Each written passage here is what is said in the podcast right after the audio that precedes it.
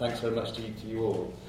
Um, what I'm going to talk to you today in the next uh, 47 minutes now um, will be about essentially my research uh, primarily in the Caribbean. I'm an urban geographer. I, have worked uh, for a wee while in the Caribbean and Latin America, and I'm interested in urban cities, or urban cities, there we are, in cities and how they work and how they don't work.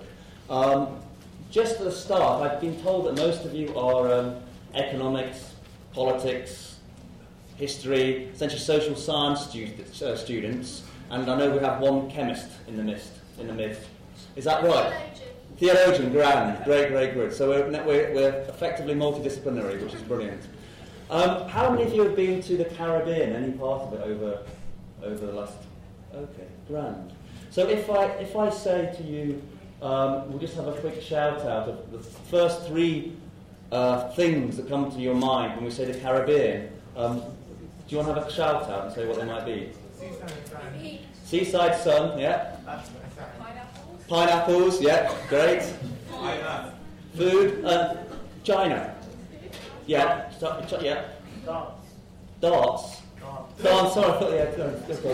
Okay, great. So, uh, for about a decade, I taught, of course, in Oxford and Edinburgh on Caribbean society. I'd say, you know, Caribbean, what's it all about? And given that both universities are in the UK and both, uh, and most of the students have to say are coming from a, should we say, British or at least a Commonwealth background, you know, most of the ideas of the Caribbean are, to be honest, very, you know, ganja, Bob Marley, and maybe cricket. And they, they very much reflect the colonial heritage of growing up, maybe, or at least studying within the UK. But if you go to the Caribbean, the Caribbean by and large is a Spanish-speaking region. The main sport is, is baseball, uh, and the main dance is salsa. And it's not reggae, etc., etc. It might be reggaeton now, but it essentially it's Spanish language uh, area, region. It's also one of the most urbanized areas in the world. Uh, and also, most societies are relatively small in terms of their numbers, but are also mainly, all bar two, are insular societies. So we really have a society that is Spanish speaking, it's primarily urban in terms of populations, and each society is, is dealing with issues of insularity, which affects political, social, and economic contexts. So why am I talking about the Caribbean today? Well, over the last five years especially, uh, particularly over the last decade, regional governments, national governments, the UN, the World Bank, have said what's the key problem, the key factor stopping uh, development, social, economic, and political development in the Caribbean, and the answer has been high levels of urban violence, increasing levels of violent crime within the Caribbean. So if we were here uh, 10 years ago or 15 years ago, we would primarily be talking about ed- access to uh, education, formal education, safe drinking water, access to uh, good health care, etc. But really over the last five years, in certain societies in the Caribbean, its levels of urban violence they're essentially stopping societies develop, evolve in arguably a sustainable and an equitable way. So that's what we're going to be talking about the Caribbean today. And what we're going to be looking at, in my particular interest, is ideas of sustainable development and how they mesh with urban violence. I'm just going to look at two examples, sort of case studies where I've, I've worked over the last few years in Kingston, Jamaica, very briefly, and Santo Domingo, the capital of uh, Dominican Republic. I'm looking how levels of violence become normalised normative, normative expectations in some downtown areas of Kingston or Santo Domingo are of everyday violence, or levels of violence become accepted, normalised, and become part of the everyday fabric of using, passing through the urban landscape. On a wider level, academics and NGOs uh, and broader uh, agency organisations have been talking consistently about vulnerability of urban populations, and we'll, we'll, see why this is key in the next slide. There's a notion of a human resource weakness, and when you kind of read that, that sounds a very stark and melancholic and depressive uh, analysis of the world's global urban population. But what it refers to is in, in situations of high economic risk, political downturns, uh, large impacts upon many city, city populations, in many cases, the humans within those cities do not have the economic, the political, the health, the social resources to deal with these uh, um, negative impacts, whatever they may be. So the UN in many reports has looked at the economic vulnerability of the majority of the world's population. Also, you'll probably be well aware, and if any of you do uh, geography, or probably every lecture now in the social studies, we'll have a set of figures, and I won't disappoint in the next slide, which show that really the ur- world today is urbanised. It's really only since the last uh, five years that the global population has become an urban population. Okay? So we are an urban race. So in these two examples, I'm going to look at social sustainability, and we'll look where that's coming from, uh, really from the 80s transition in terms of development studies and um, development practice, but look at ideas of security and forms of urban governance. So uh, the Caribbean, uh, for those of you uh, who all will know, uh, and I don't have a pointer, but if you look towards the middle of the map, you'll see Haiti and Dominican Republic to the east, and then you'll see Jamaica uh, uh, further along, uh, just south of Cuba. And you might say, well, hang on, I didn't realise the Caribbean is a Spanish-speaking area or region. Well, it's primarily because of the populations of Cuba and Dominican Republic in particular are so relatively large, uh, consisting of around 30 million people, and they're Spanish-speaking. So in terms of number of, of, of uh, linguist or linguistic or language societies, by and large, uh, I guess English or Creole is the majority tongue. So that's where we're going to be for the next half hour or so. So, what are the key concepts of sustainable development? So, I'm assuming, are you, all, most of you are second, third year postgraduates and professors, and you've probably all covered ideas of sustainable development. Is that right? Yeah.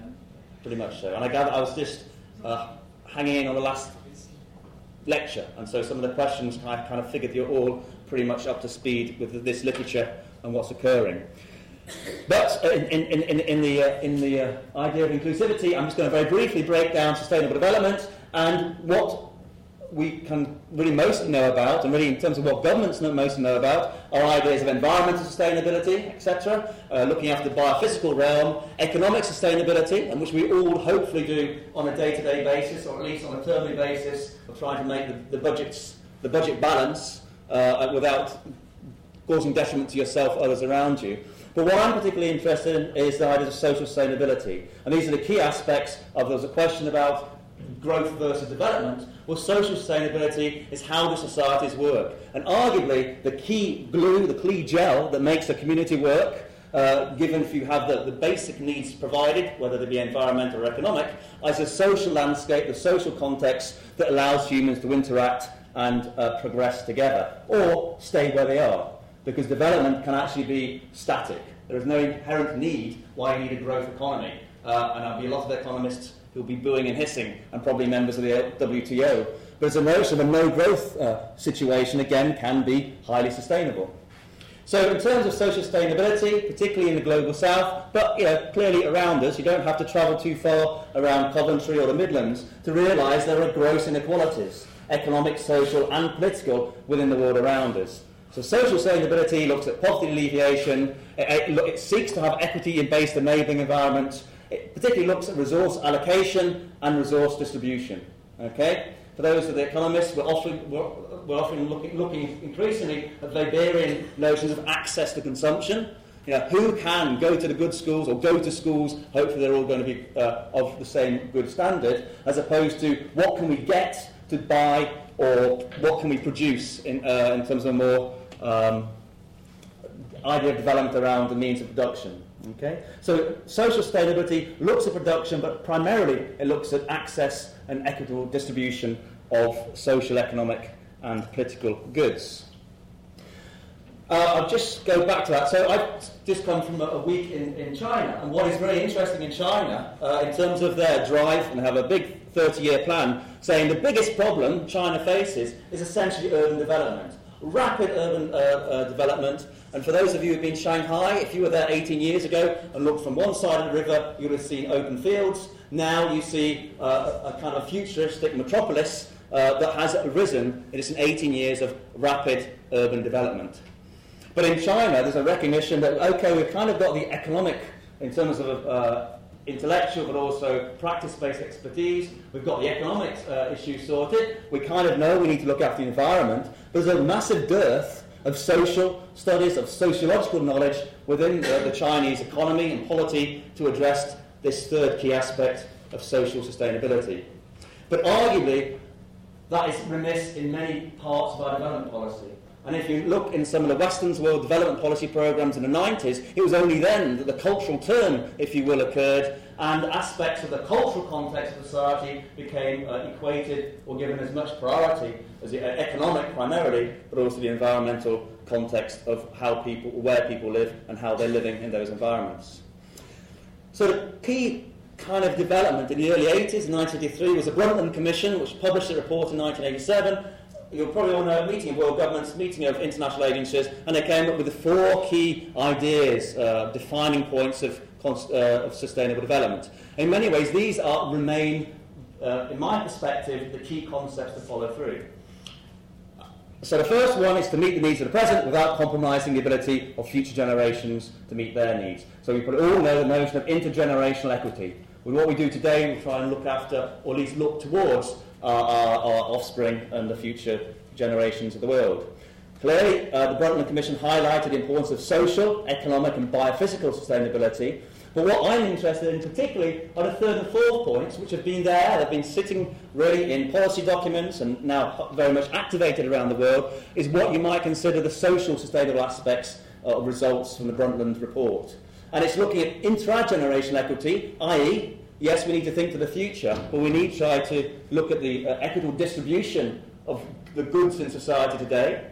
So sustainable development isn't about always about tomorrow, it's about today and it's looking at issues of contemporary social justice and social equity. And all the geographers in here will now get excited because we will mention space and spatial equity, and the implicit notion of, of sustainable development is political boundaries, even physical boundaries, uh, really need to be uh, erased, if you will, or overcome, because any type of sustainable policy, whether it looks at economic, social, or political ones, has to be transfrontier. Okay, you can't stop an urban development plan purely when you get to the limits of the metropolitan county or whatever. So my focus has been on sustainable cities, and what, I, what I've been doing in my research and teaching is saying, okay, what has been generated in terms of the global north, in terms of the idea of what is a sustainable city. Okay?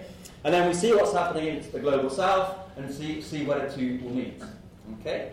So, sustainable city, uh, again, for those who haven't covered this directly, there are kind of a series of points that come up again and again and again in the ideas of new urbanism or sustainable urban development.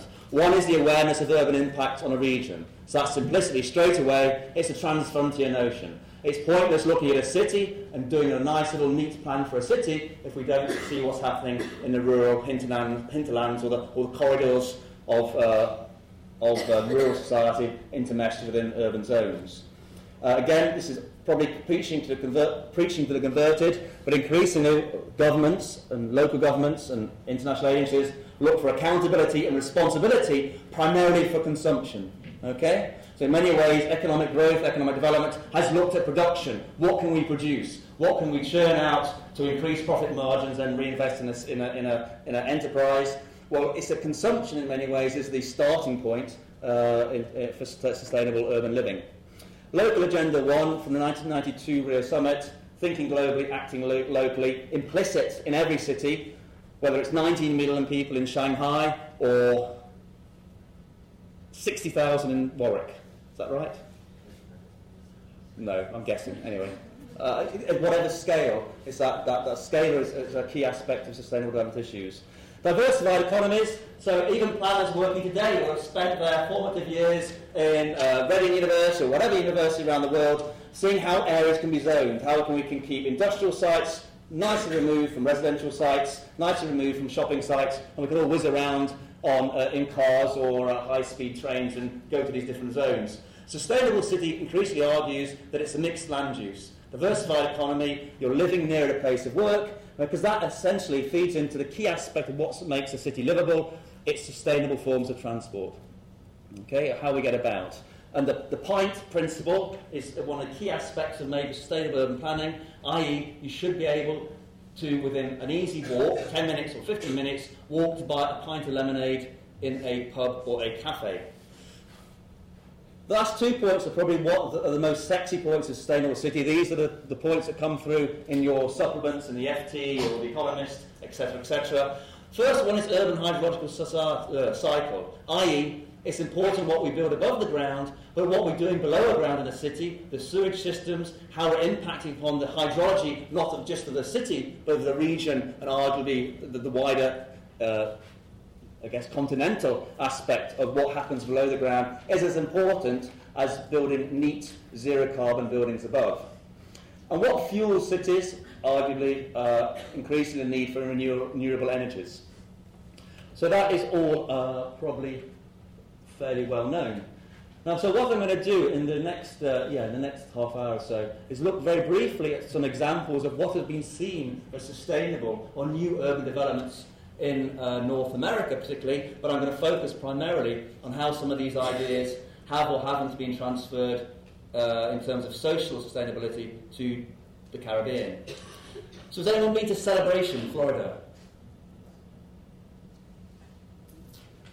So it was built in the mid 90s by Disney Corporation, just near the Florida um, Disney Park, primarily in some ways to house visitors, but it's become what is seen as a, a you know one of the livable new urban villages in the USA. And you can see aesthetically it's very nice. It, it follows some of the aspects of sustainable urbanism, the notion of focusing on building place, creating a community, the argument if you want to live in a neighbourhood because you feel good, you're more likely to involve yourself in some of the social networks, social activities, and create a sustainably social society, or sustainable society.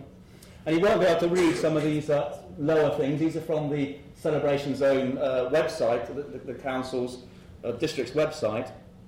But you see, there's a nice level of uniformity. Everyone has their white picket fences. You can walk on the street. Uh, it says, sit on porch and be neighbourly. There's a notion that access between uh, households essentially will be via the pavement or the sidewalk. Okay, and that, that interaction is on a small scale, and we can have a city of two million people, but it'll be made up of a series of urban villages. And arguably London, more by um, chance in some ways, but the borough system in London does create a series of fairly compact, uh, in many ways uh, um, independent-ish urban villages. So the sprawl of London, in some ways, can be seen as a very loose template for a uh, more sustainable form of living.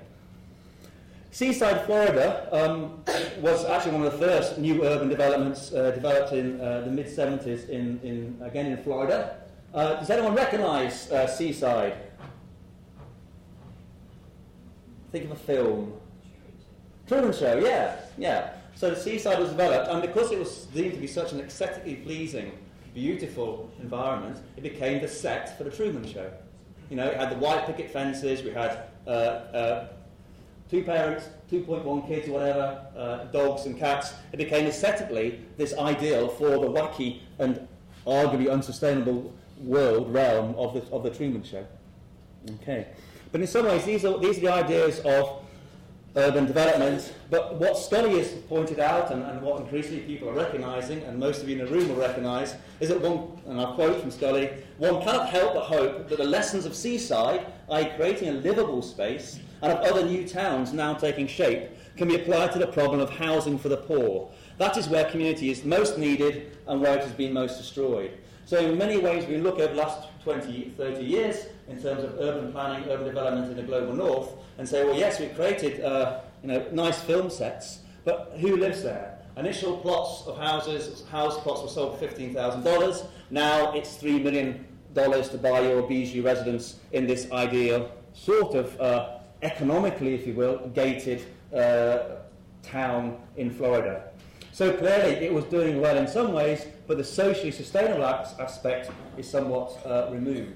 So we're going to fly south uh, about ooh, 150 miles now, more than that, 200 miles south to uh, Jamaica, Kingston, Jamaica, and see this is almost the extreme level of how a society, Jamaican is seen uh, in many ways as a classic Westminster post-colonial society. If you look at the, the elections, every four years there's been a very smooth transition from one political party to the other, or just a general perception that Jamaica is working from the outside.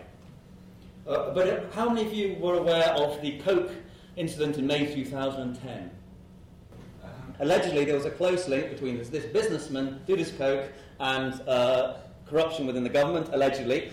Um, but what happened and why this made news, over the last 30 years, downtown Kingston has essentially been seen as a form of, uh, in, in, a state of informal civil war. In the 60s and 70s, inter-political violence created high levels of, of, of murder on the streets, and as the narcotics traffic sort of infiltrated more and more into the Caribbean, particularly within areas of, let's say, the Jamaican economy, the local community dons, who were, had patronage and were seen as clients to the uh, local MPs, and I'll talk about the, the, the, the, spatial connections with garrisons in a second.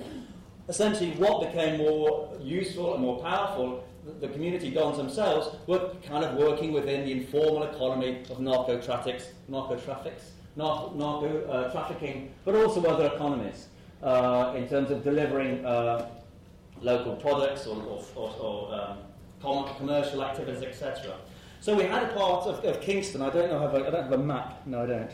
Uh, we have parts of Kingston, downtown Kingston, but essentially were governed by people who had uh, respect, had power, had influence, and had resources who were outside, by and large, the formal uh, reins of government. In March 2000, May 2010, again, Dudus Coke was, uh, had been a long time, uh, the US government seemed to extradite him from Jamaica. For a long time, the Jamaican government said, no, this is, you know, he's a Jamaican citizen, he's not going to be extradited. In May 2010, when the, gov- when the Prime Minister at the time said, actually, okay, we will extradite this person because he has allegedly committed crimes and the US government wants to uh, put him to trial, the local communities kind of defended him, essentially. So you saw downtown Kingston split very much in two. And although there's been high levels of urban violence going on for many years, for three decades, it was this particular event where essentially a state government and the Jamaican Defence Force, the state police, lost control of a large segment of downtown Kingston as, as a residence, a kind of, if you will, protected these garrison communities, protected uh, um, Dudus Coke. And he wasn't found by the, by the police or the military, and what happened after, um, um, in a couple of weeks, he actually handed himself in to the Jamaican military police, or Jamaican police, and said, okay, I'll, I, I'm innocent, I will stand trial. But what it brought, well, the key aspect of this, we have a society that's, um, in many ways, the levels of crime have been normalised. And we haven't read, by and large, unless you're reading Jamaican Gleaner, about, if you will, no-go areas or, or levels of high urban violence within Jamaica. And so I've got some stats for those who are interested in stats. But essentially, this is just from a newspaper over a, a um, I think it was in, I think it was in February earlier this year, just how the images are, everyone here has been involved with for uh, a victim or involved, connected with a murder. And it was just not the front page news in the Gleaner. For those of you who, who know the Jamaican Gleaner, it's a national newspaper, levels of uh, murder, high levels of violence are sort of scattered throughout. So when we have, and this is from 2005, these would actually make front page news, news on, in, say, the British press, uh, but essentially they kind of filter in into the monthly stats report. So we see one murder every six hours, 746 Jamaicans have been murdered since January, etc., etc., etc. But it's almost like a, an accounting, a monthly accounting. And when the number of people murdered per year go across, say, the thousand mark, it becomes news for a while, and then it just recedes into uh, that's what it's like primarily in downtown Jamaican society. Now, what we see the government doing as well, in terms of the government's reporting, is anyone find something rather unusual in terms of the definition of, of the categories of uh, people who are the perpetrators of a recorded violent death? Okay, yeah. I mean, they've implicitly made a statement there that those gunmen, those believed to be part of uh, local uh, gangs, if you will, are outside society. They're not Jamaican citizens. And that is just purely a, a report on the statistics, but essentially they've been made citizens, taken their citizenship away. Okay? So when it reports 18 by civilians, that might be in terms of domestic abuse, etc., etc. But implicitly, the, the government is saying, really in the last decade, that there are two societies. There's a formal society where Jamaican citizens, the residents of Kingston, can expect the largesse, if you will, or at least access to state welfare, state quality, but then you have, in this case, uh, the remaining uh, 80% of the population in these areas are, if you will, or at least in these figures, are somehow outside the formal levels of governance, are parts of an informal network of community leadership, uh, neighbourhood support, etc. And clearly Dudus, Dudus Coke would be part of this uh, informal network of governance. So, arguably, this type of, of setup, where large areas uh, in some cities exist outside of formal urban governance, in many cases, is, is not sustainable.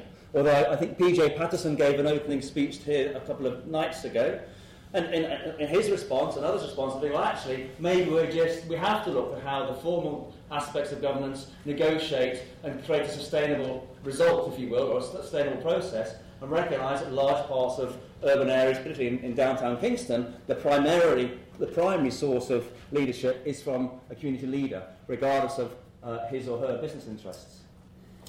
So this is really going back to the start, and I just sort of finished with the example of work I, have done in, in Dominican Republic, and the reason why the Dominican Republic case is important is because the World Bank has singled out the police and state response to high levels of violence in Dominican Republic as a way forward, a sort of rolling out uh, means of policing and surveillance across the Americas. And, and right at the very end, we'll see why this might cause some cause for, if not alarm or concern, but some cause for statement. So, in 2007, the World Bank and the UN Office on Drugs and Crime did a report, and it made headline news because it kind of reaffirmed what many Caribbean state leaders have been saying, what many members of NGOs have been saying, and that was that urban violence was the single most, uh, the single greatest hindrance to social economic development within the Caribbean region. And this, uh, who of you do stats here? Oh dear, apologies. So you'd be wincing at that diagram, won't you? It is purely diagrammatic. And if you, um, so what it's trying to show, and it was done uh, in, a, in, a, in a flash of, uh, of, of propaganda, it shows that the results from the UN uh, re- research and, and government stats says the Caribbean per head has the highest rate of murders per thousand population. Okay? And so the, the actual um, curve there is somewhat uh, misleading, but the actual figures down the left-hand side do show the Caribbean is the most violent urban area uh, in the world. And it's, um, again, I, I, think looking at the figures of the Middle East and South, or Middle East especially, you might want to revise those figures which were coming from the mid-2000s. But it was a shock, you know, and this made front page of The Economist, and it kind of brought, as Dudus Coke's involvement uh, in May of this year, but it brought the Caribbean to the global attention, where it surfaced for a few months and then subsided into uh, its importance. But the World Bank and UN have continued, and these are just, uh, again, the statistics, especially around income and murder, are often very unreliable in terms of relying on people's veracity in terms of the income data, but also in terms of recording uh, data or events for murder. But of these, uh, the f- left hand side, you'll see countries, and the first 10 are the so called top 10. And if you look at that, you'll see well, Jamaica is in the uh, third position, but out of those 10 countries, seven are from Latin America or the Caribbean. So you start seeing why the UN and the World Bank and other global organizations have been looking towards Latin America and saying, hang on, what's happening here? If we look at the economic downturn, Latin America has actually done reasonably well over the last three years. It hasn't suffered in many ways uh, the economic collapse of parts of Europe or North America. It's actually gone through relatively well, and in economic terms, it's pretty much doing okay. And some of the countries, like the Dominican Republic, were termed miracle, miracle economies during the early 2000s because their growth was, on a global scale, relatively phenomenal up to 9% plus per year, almost matching, well, getting towards almost some levels of, of Chinese growth uh, of today. And so on this, we see, however, Jamaica, but also Dominican Republic, is the 15th highest in some of these collated figures of urban violence. So just to give some uh, notes, Jamaican population is around 2.3 million, and uh, you're essentially now around 2,000 people are murdered per year, which doesn't seem much per se, when you look at the uh, larger countries, but in terms of the size of the population and the concentration of those uh, homicide events, shall we say, or those murders, it is a concentrated and, and very troublesome phenomenon. Similarly, in Dominican Republic, population around 9 million, uh, and the, the, the, level of murders per year are also around, uh, well, it's over 2,200, not seen to be big in terms of numerical uh, blunt numbers, but when you look where uh, aspects of Santo Domingo essentially close or have relatively high levels of violence, again, very troubling. So we're going to move the Dominican Republic, and a couple of weeks, yeah, 1st of November, nearly uh, three weeks ago, um, the Chief of National Police, uh, Jose Armando Polanco Gomez, uh, said, he, he reported back on a project that's been running since 2006, essentially which is a zero tolerance policing problem in Santo Domingo, in the Dominican Republic. And I'll, I'll show you the, the, the, the, next speech, which is a cornerstone. But what uh, uh, Gomez is saying here is we're facing really a new form of policing, a new police force, one that's modernised its methods and its uh, channels of communication. And so what we see since 2005, the Dominican government has said addressing forms of urban violence is the key aspect that we need to do. The economy is going, going along nicely, thank you, slight downturn, but it's this level of social policy and social, uh, if you will, governance is really the key issue. And uh, Gomez has said the key aims, of the, or the key things the police force needs to do is to respond to the demands of security and to guarantee public order, which are not, um, not uh, well, fairly obvious. But what we're looking at is the ways this type of public control and governance has been affected. So the plan that evolved out is uh, called the Plan for Democratic Security. Uh, as you see, the, uh, it's uh, run across the Attorney General, the Secretary of the Interior and the Police, and uh, the National Police. The icon and the figure is this nuclear happy household. We're guessing it's mum, dad, and two kids, and notion of security. For those of you who look at international relations or politics, the idea of security has become a key buzzword really across the, the Americas, really across globally. Security has become part of the development agenda. So what we're trying to see, well, what does this security entail? Uh, and Leonel Fernandez uh, was the is, is, the president who's still in power, but he was one who rolled out this uh, initiative. It was affected in 2006. I'll tell you a little bit about what happened. Essentially, it's zero tolerance policing certain areas in the city were deemed to be out of control, and so you had a large-scale militarization of uh, down, some downtown areas of Santo Domingo. There's a few maps to, to put this uh, in more into the picture.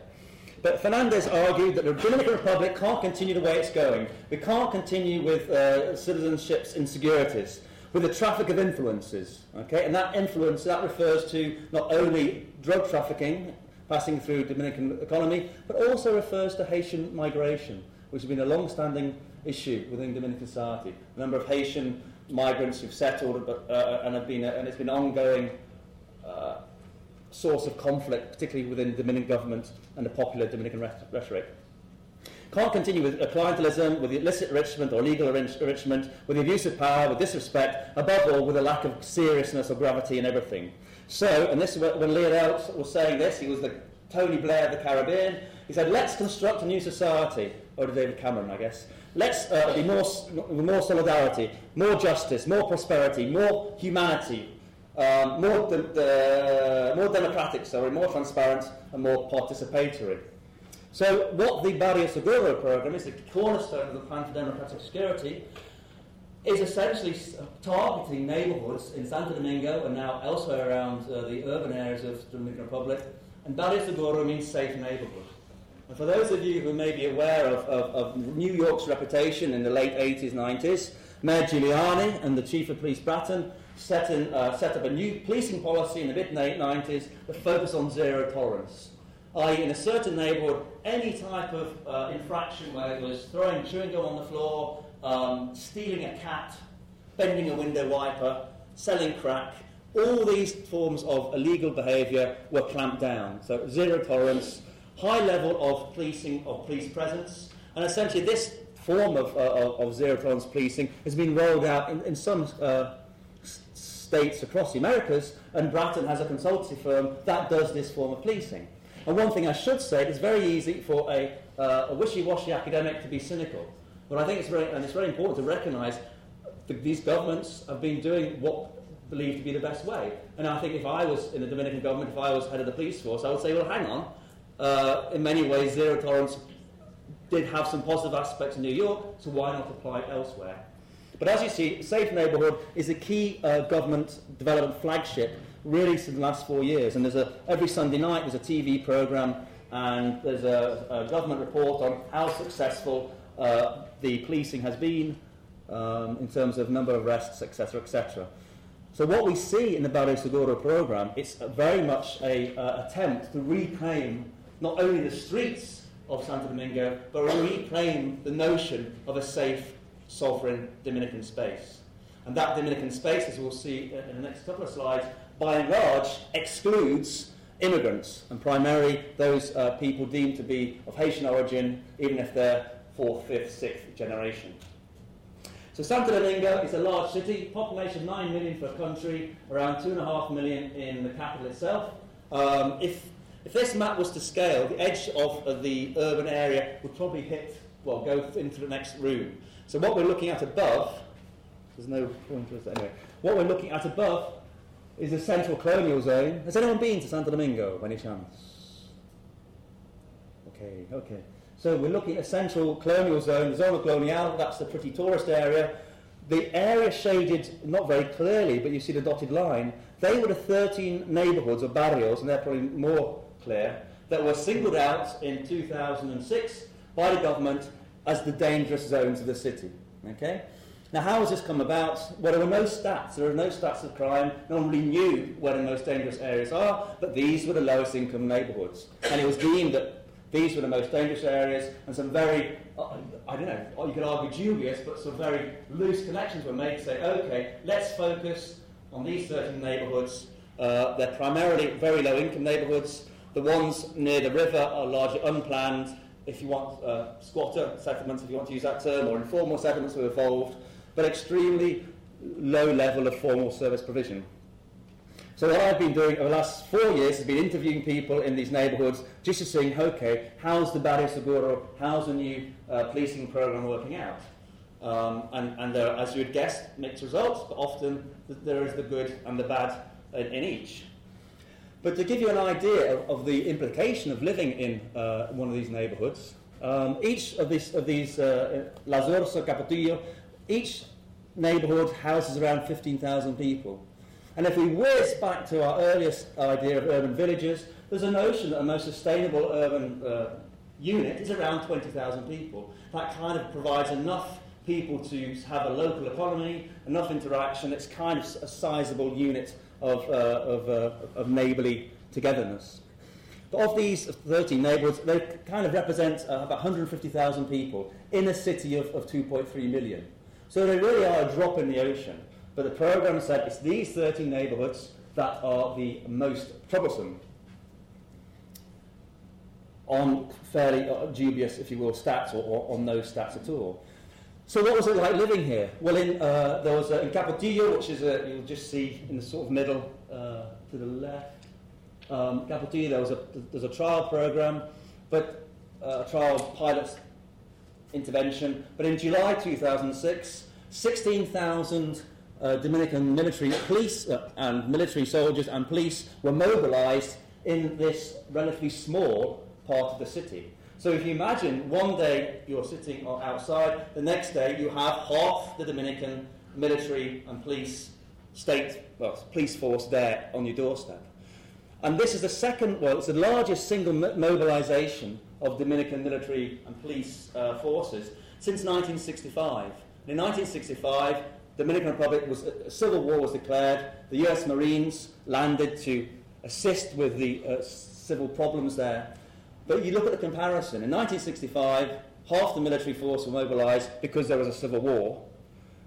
2006, 30 years later, ish, half the military and police forces of a country are mobilised because it's been deemed that these 13 very low-income neighbourhoods are a threat not only to them, themselves but to the city and to the wider uh, notion of a safer and more secure Dominican society.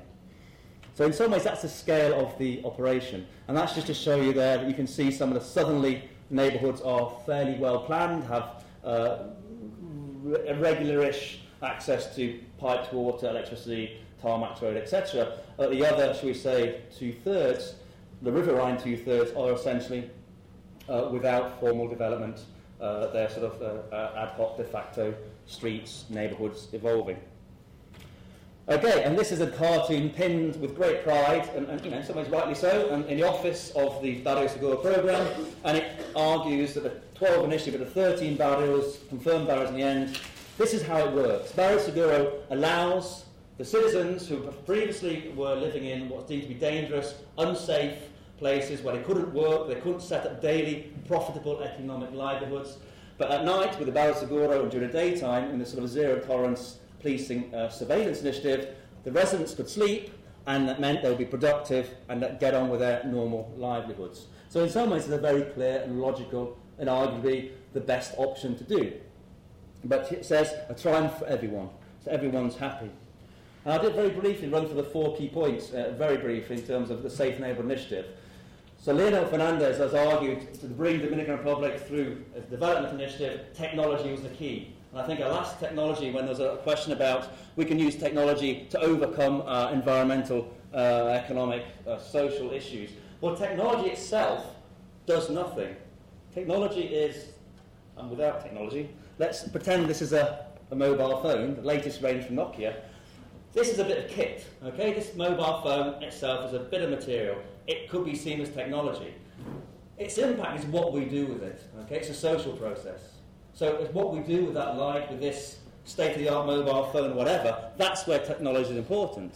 So if you have the material kit, great, but you need the social process and the knowledge to operate that kit to do uh, to transform society in the way you want. And so what Fernandez has said, well, actually, technology answer, but in some ways, he's brought in a lot of new kits for the policing force. Okay, so um, the new image, and I've sort of mixed these points around, but the new image of the police force in these uh, Zona Norte, the northern zone, the 30 neighbourhoods, uh, there are new Harley Davidson Jeeps, Harley Davidson Jeeps, no, Harley Davidson bikes, there are new Jeeps, there are a whole range of laptops being introduced to officers in the new Jeeps. Um, there are mobile phones. There's a kind of an emphasis on, on new uh, uniforms for the police to separate this police force, the Barrio Seguro police force, as not part of the old, corrupt, ancient Dominican way of doing policing. It's a new, modern, high-tech version. Now, what we, when we interview police officers in the Dominican Republic, we'll say that's a great new laptop, and they would say, yeah, but there's still not any data. So they have laptops, but there's no database yet collated, and that's just a case of no data from 2006. It's going to take some while to go through. But a notion, of, well, with a laptop, uh, that will help, help things forward. The other aspect was police officers have been given a GPS system. And there's implicit mismatch in the logic there because Barrio Seguro, despite the high level surveillance, curfew from 10 in the evening through to 6 in the morning, it was a community policing project. So the notion was local residents would come to know their local officers and essentially work to solve the problems, the crime problems of the area. But quite clearly, if you, why do you need a GPS system if you're a community police officer? You know, there's sort of, the, the, again, the wrong logic there in some ways. You know, and especially GPS systems do not work in those riverine, unplanned neighbourhoods because there is no ground-based data kind of assist you where Calle Doce is, etc. So in a wider image of development policy in the Dominican Republic, that mismatch in some ways between modernisation, technology, and arguably socially or economically sustainable development is somewhat missing. The police force was, uh, aspects were trained uh, overseas, primarily in North America, and there's a notion there that, okay, if we have external policing, they'll be better. They'll get new techniques. The last two points, really, is how did the zero tolerance work? Well, it's intensive surveillance. Large numbers of police military officers making the streets safe. Okay? Um, and what, what has been shown there, often crime is just placed elsewhere. So there's a, an excellent uh, unit of research, I think at Leeds University, that showed that when ASBOs are introduced to an area or, or applied to people, levels of crime are often just displaced into the next neighbourhood. So when you take a spatially focused uh, policing policy, what you're doing is saying, okay, we're not going to look at certain problems, individual problems in, in, the, in the barrio. We're kind of saying everyone in that barrio is a problem. And the only way we can address that is using a spatial framework to flood the place with law enforcers, and we will we'll sort out the population. So it's the people rather than maybe the neighbourhood becomes a problem. And just uh, and also what happens of those who live in the Caribbean, if you have um, spent time, you realise that most of those households are not two far, two parents and, and two, two kids. Often there'll be eight or nine plus. In, in, in the neighbourhoods I worked in, I work, I work in average household size of about eight to nine to ten people. But it means there's a generational uh, flow of, of interaction. So evenings were often with grandparents sitting outside minding the kids while parents worked, uh, or, or you know, extended network was actually a very important social glue.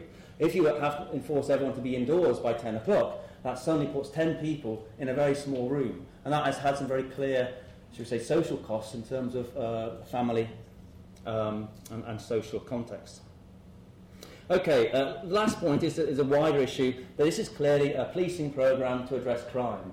The Dominican Republic, in many ways, is quite rightly concerned about levels of immigration, wants to try and make sure that the, it's, it is able to support those people living in its uh, territory.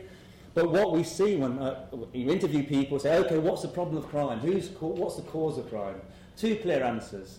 First one is uh, the notion of de- deportees, Dominican migrants, uh, I think in 2003, rather if they were uh, found guilty of crime in the USA, they'll be put in prison in the USA and serve their time there. From 2003, if found guilty, a Dominican, or really, you know, I think it's any migrant, was deported back to the country of origin. So there was an argument in 2003, you had all these highly street savvy trained Dominican convicted criminals were kind of left at uh, Las Americas airport and if you are in, arrive as a deportee, you have no access to, to identity cards. You'll never be able to get a bank account because you have no formal uh, identity. You'll really rarely be able to get a, a, a long-standing job. So they said, okay, this, this is an issue. We need to rehab, rehabilitate our brothers and sisters. The other key aspect of who to blame were Haitian migrants and settlers, and I've mentioned that. And there was a notion that really fueled the, the, the idea that Haitian immigrants, however deemed to be Haitian, should be deported. So every year, around 2,000 people deemed to be Haitian descent are deported from the Dominican Republic forcibly. And in some ways, you can see how the policing uh, program has assisted that form of deportation because if you're walking around the street and you don't have your identity papers, which the majority of people of Haitian descent do not have in Dominican Republic because of the reasons it's very difficult to get uh, those papers if you're a, a Haitian um, worker, it meant there was a sort of implicit element of, well, okay, we'll deport those who don't have papers. That is a sort of a, a, um, a more indirect form of deportation um, policy within this. Okay, so Barrio Seguro, you can see that's the, quite a, a, a strong identity. It's a strong program going on in, uh, in uh, last four years. It really fits the idea that social sustainable development policy is actually the key, it's the way forward. You need to make societies work make them safer, make them more secure, but clearly it raises certain issues about how you go about doing it. And again, it's very easy to sit, sit to the side and be cynical, but really the key issues that are affecting the Caribbean and arguably Americas overall are increasing levels of urban violence. And we see regional, uh, formal economies, but also uh, state, household, individual livelihoods being disrupted across a variety of scales uh, due to everyday normative violence. As I mentioned, zero tolerance policing is being seen in many ways by the best way forward. Uh, but it often, and in the case in Santo Domingo and, and other studies uh, globally, displaces the crime that it seeks to address. And finally, if you finish on the bigger picture, for those of you who have studied uh, economics and economic development in the 80s, the notion was to fix certain economies that were not deemed to be uh, growing or had negative growth, were deemed to be problematic.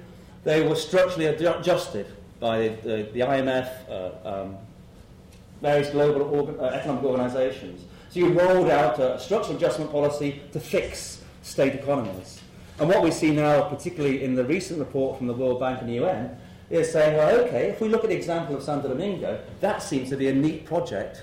And maybe in terms of socially adjusting problematic in, in common societies in the Americas and beyond, and beyond, this form of policing, intense policing, is the way forward. Okay? So again, that type of social adjustment, social policy might be rolled out uh, onwards.